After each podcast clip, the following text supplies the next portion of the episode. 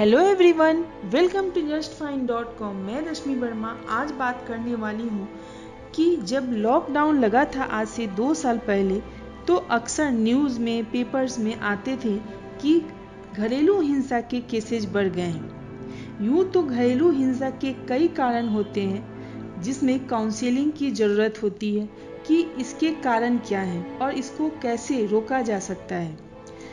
लेकिन आज के रिसर्च आज के न्यूज़ से पता चलता है कि घरेलू हिंसा के केसेज रुके नहीं हैं, बल्कि बढ़ते ही जा रहे हैं। और यह सिर्फ़ महिलाओं पर नहीं हो रहा है।